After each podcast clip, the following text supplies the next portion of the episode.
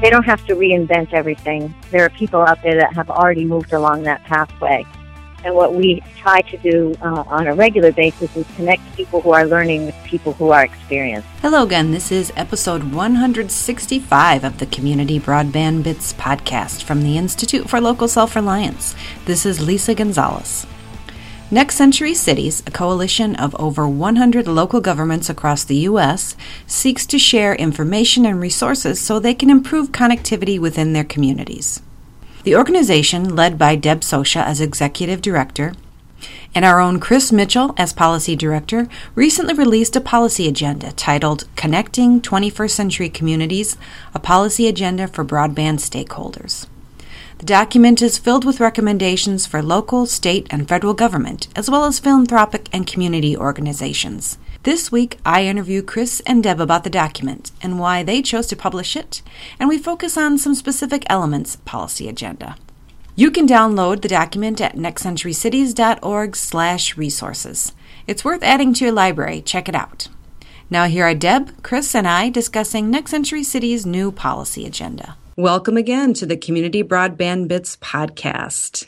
This is Lisa. I've managed to wrangle the microphone away from Chris. Um, today, he's going to be one of the interviewees. We are going to be talking with Deb Socia, Executive Director of Next Century Cities. And since Chris is Policy Director of Next Century Cities, one of his many hats, he is also going to be answering some questions. Uh, we're going to be talking about uh, their July publication, Connecting 21st Century Communities, a policy agenda for broadband stakeholders. Welcome, Deb. Thank you. Nice to be here. Hey, Chris. Hello. So, Deb, it's been about a year since we last spoke with you. And at that time was when you and Chris were talking as Next Century Cities was being launched in Santa Monica. And the organization has grown quite a bit since then. So, you want to just give us a quick little update on what's happened in the past 10 months or so? Sure. Well, when we last spoke, we had 32 cities as members. Uh, we now have 107, and it's been less than a year. And so what we're discovering is that there's a lot more of a need for this type of opportunity for cities than we imagined there would be. We always thought there'd be a need, but it's more significant than we thought. And we have cities calling us every day saying, can you help us? Can you help us?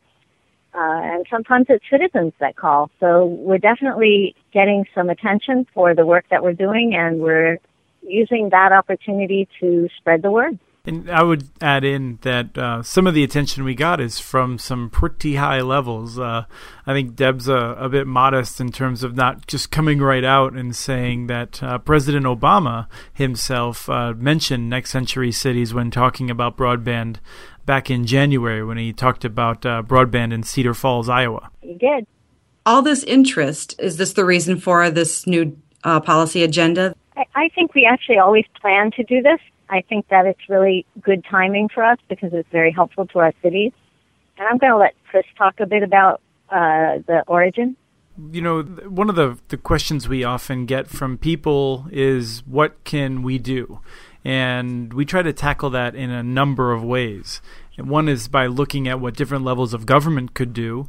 Uh, the local level, uh, most often cities, but also counties. Um, what can the state level do, and what can the federal government do? Uh, but we didn't stop there. Then we also looked at what philanthropy can do, uh, recognizing, of course, that Lisa, you, me, uh, uh, Next Century Cities, a lot of the organizations that have been uh, key to moving uh, broadband policy forward are funded by philanthropic organizations, big foundations, and others. Um, so we looked at things that, that the philanthropies can do. And then we also looked at what communities could do in terms of, you know, maybe you're not the mayor, but you can do something still in your community if you organize people around it. And so uh, we tried to make sure we reached beyond just traditional government levers and, and offered suggestions for how just about anyone can plug in to try and make a difference in improving internet access. Let's go back a little bit to you're talking about uh, some things that local government can do.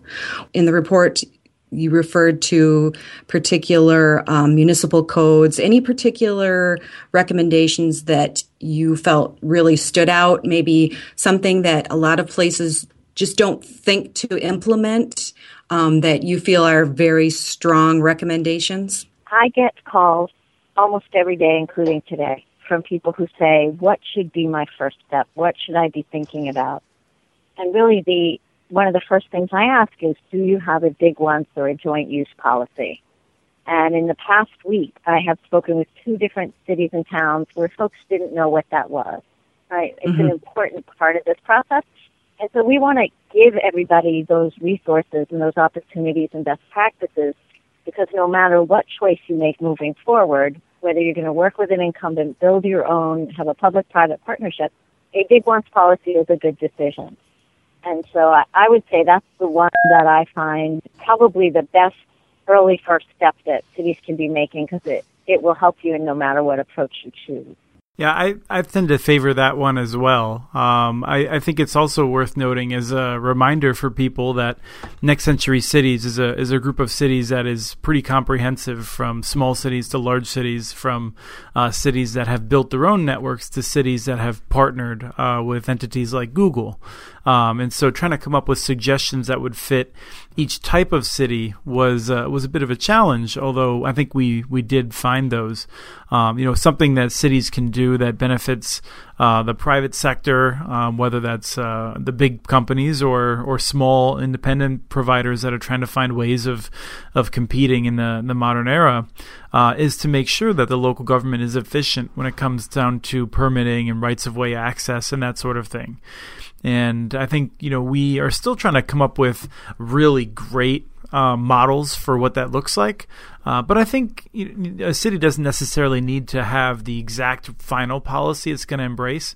Uh, I think if they start looking and iteratively trying to improve on their existing policies, um, that's probably a good step. But but just making sure that that, that those who would want to invest don't have a big headache, um, it, it's good. You know, I, will say that just the the caveat is not every community has a private provider that's willing to invest, but where there are some, we want to make it easy on them. You know, we're just trying to find the easiest pathway to support our cities and they don't have to reinvent everything. There are people out there that have already moved along that pathway. And what we try to do uh, on a regular basis is connect people who are learning with people who are experienced. Cities that are experienced, we find, are really happy to help. And that was one of the things that I like about this particular paper is that it's short on explanation and long on examples. And I think that's um, really helpful to the communities that pick it up and look at it. For every particular type of suggestion and recommendation, there's some sort of example, some sort of community that whoever it is that's using the agenda can say, hey, look, we can get in touch with these people and find out how they did it. That's something that, that Deb has really emphasized in a variety of ways, but you know, when when Deb became the executive director for Next Century Cities, it, Next Century Cities was going to be shaped by the executive director, and I think Deb really has focused on making sure that that cities have a real um, you know, real uh, ally in terms of being able to find out answers, not just sort of generic thoughts about something, but actually saying, I can connect you with the right person or the, you know, the right city to make sure that, that you can get the answer you need. I noticed also in the report when we move on to state level recommendations, there's a little bit more about coalitions and partnerships. Was there a reason why you chose uh, to put in the state section um, a lot of recommendations about partnerships and working with other organizations. In general, when we were shaping the state section, I think you'll see uh, a philosophy that that mayors are really the best leaders in this area, and so a lot of the state policies that we were encouraging were ones where the state would be getting out of the way and making sure that that it was not impeding progress uh, when communities choose to step up. Beyond that, I think we are looking at the ways in which states can try to use their their sort of large geographic area and the fact that um, they're a bit removed from the ground level to focus on solutions like making sure that if a community builds a great network, it can get out of its town and uh, to the larger network. Um, and then when it came to other areas that we've seen states often doing, such as convening task forces, we've tried to offer some constructive criticism. And uh, in terms of, uh, I believe, mapping as well, that may have been more at the, state, the federal level in terms of data collection. But but for some of these things, we know that that these these things are already being tried, and we wanted to offer just a little bit of advice for how to you know improve on an existing policy that may already be there. And we we also mentioned the idea of like Kentucky building out a middle mile, um, and the the opportunity for investment in helping the cities and the more rural communities get get that middle mile access so they can work on figuring out last mile. Right. There's there's some states like Connecticut that are um, where the state is actively helping cities to form together in these partnerships, and and I think that's really helpful as a convener. Uh, but fundamentally, I think um, you know, being next century cities, we're most excited about the leadership that mayors can put forth and city councils can put forth and even county commissioners. Um, and so that's really the document really springs from from those sorts of um, goals and, and, excitement. Didn't see a whole lot uh, in this document about funding. Um, is that just because it's such a huge topic? It's just too much for this particular agenda, or is it because it's you know such a um, individualized community to community issue, or um, why is there not more in here? I think in some ways, as I was as I was thinking about this, and as we discussed it, you know, at a certain point, funding is always going to be helpful, but it's kind of a, a default ask. And, and it's also, in some cases, a very hard ask for states that are struggling. Um, so we know we mentioned some of the states that that are funding. For instance, uh, Massachusetts put a lot of money into middle mile. Uh, Minnesota put a little bit of money into expanding rural access. So we cite those as examples.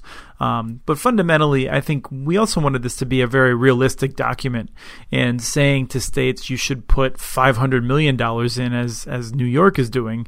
Um, well, that's not something a lot of states can do right now you know, there'll always be the need for funding, and I think part of what we're hoping to help people think about is how do you creatively find those opportunities, in addition mm-hmm. to anything we can expect and hope for from state or federal government. What other opportunities are available? So we aren't waiting for that as our uh, as the doorway into making change. Deb, talk to me a little bit also about the section on community and also the section on philanthropy, or choose one and let Chris handle the other. I don't think I've seen too many documents that deal with philanthropy, especially in a, a policy agenda document. We really felt like we wanted to think across all sectors, right? Who else is available to participate? Who else do we want in this conversation? Who else can help in this effort. And we know that philanthropy pay, plays a big role. Quite honestly, without the support of philanthropy, neither your organ- organization nor Next Century Cities would be able to, to provide the kind of work that we have been, the support we've been able to give to cities. So uh, we felt like that was really important. But they also have a role to play in elevating the conversation and hopefully helping helping with some of the research that we feel really needs to be here in order to help us make the case. Um, so I, I think that there's great value in thinking about philanthropy as a as having a role here. There's one other piece of philanthropy that I think is important, and, and I would echo the call of the past Ford Foundation president, uh, which unfortunately did not resonate as strongly as I think many of us would have hoped, and that was that we need to see more engagement from philanthropy on uh, internet access related issues. You know, philanthropies care a lot about improving educational outcomes. They care about creating jobs and and, and having a high quality of life and all those sorts of things. Um, but even though you know our work has been supported by by a, a, a few large philanthropies, um, there's many others that should be supporting. Well, not just us, but the similar organizations, and also pushing their grantees to have a I think a wider view of things of how making sure everyone has high quality internet access will result in an improvement on all the issues that those foundations care about. So I think that's a point we wanted to make is is not just that philanthropy should do this, but to some extent, you know, some philanthropy, uh, some of the foundations don't yet understand the importance of the internet. In, in, terms of community, Deborah, tell us a little bit about why you chose that section. I, I guess it's sort of self-explanatory. You know, the community needs to be involved and and, needs to have a voice, and often they drive this sort of uh, initiative. But um, explain more about why it's in this particular policy agenda.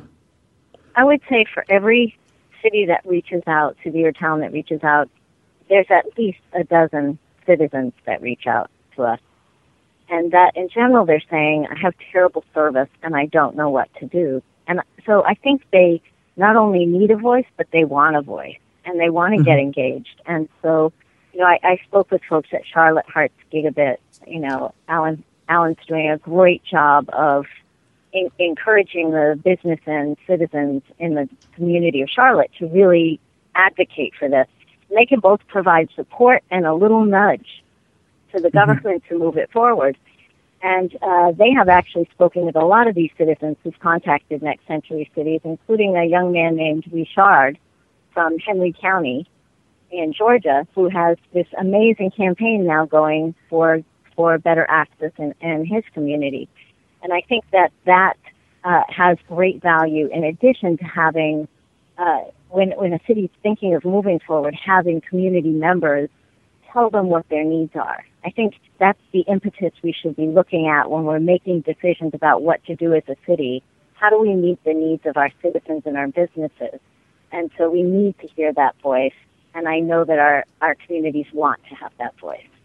Great. So, was Richard in reaction to this particular document, or was that uh, something that um, came up before? Or tell me. It was actually somewhat simultaneous, um, mm-hmm. but we, you know, we had put Charlotte Hearts Gigabit into our policy documents, and I shared that information with Richard, and he immediately went and spoke before his city councilor, councilors and has been on television and created a citizens petition to advocate for better access for his neighborhood. That has a lot of value. Absolutely. So, what about reactions to this particular report? Have you had any reactions from any groups or communities? Certainly, folks have contacted us and said, We read the report and we really appreciate the concrete steps and what can we do to participate. And so it, has had that kind of value. And I, I think, you know, in a lot of ways, it has also caught the attention of some folks at the federal level and resulted in uh, our being asked to testify before a House subcommittee uh, on the issues that we see and the recommendations that we had for state and federal lawmakers. Yeah, and I can add on to that by noting that I've had, in more than one instance, people send it to me and say, "This is really great stuff. You should really know what this group is doing," uh, which I take as a compliment. Right. Absolutely. It certainly is. I was going to say, and I agree with you. I think that it's not too dense for folks to use well. It's very concrete and it's full of examples. And I think there's great value in that as opposed to a longer, very in-depth explanation that sometimes is just overwhelming. Agreed. It's easier to share, um, especially when you're trying to share it with busy people um, you know, legislators or um, legislative staff or people at the city council level, people who just are inundated with with documents. And you know this is something that they can easily flip through and find specific information that they're looking for. Uh, i agree totally with that. Now i think there's a isn't there an event coming up that next century cities is co-hosting with um, ntia yes we are going to work with the NTIA on a digital New England event. Uh, it is an event for regional broadband leaders, and we're bringing together folks from all over New England, uh, Rhode Island, Connecticut, Massachusetts, New York, Vermont, uh, New Hampshire, Maine, and we're going to locate it in Portland. It will be on the 28th of September, and there's information on our website and I, I will say Portland in September is beautiful, so we hope folks will be interested and want to participate. Right, and that's Portland, Maine, just for people who, um, you know, may not have the geography down in their heads. Great. So, is there anything else that we should talk about um, regarding this document or Next Century Cities? What's the next report coming out of Next Century Cities? Well, that's that's top secret. Um, but but I, I, think there is something important to, to note, and and that's that um, communities, you know, people, um, you know, may want to know how they can join, and uh, you know, if a mayor or a city council or city manager wants to, to talk with us, they can reach out, and uh, there's a very easy process. Uh, you want to agree with the six principles that we've all agreed to, and uh, but uh, membership is open to those cities who have either built networks or they want to uh, have better access or they're partnering or whatever. It's very open. We do have another event this fall. Uh, September 17th, we are partnering with Broadband Communities on an event to discuss financing next generation broadband, which is one of the issues that so many of our cities struggle to, to resolve. Yes, and that's that's part of um, this great series of, um, of of fall conferences that deal with economic development and uh, municipal broadband. Although that's generally construed fairly liberally. So if you come and spend a day doing that, uh, you know, make sure you spend uh, the afternoon of the next day there as well. Plan on staying a little bit longer for the next Century Cities panels because there's some really great people coming in, and I think we're going to have a really good time. Great. Well, thank you, Deb. Thank you. We appreciate you coming and talking to us. Chris, thank you. Thanks, Lisa. Send us your ideas for the show. Email us at podcast at muninetworks.org. You can follow us on Twitter. Our handle is at CommunityNets. If you use Facebook, search for Community Broadband Networks. Once again, we want to thank BKFM B-Side for their song Raise Your Hands, licensed through Creative Commons, and thank you for listening.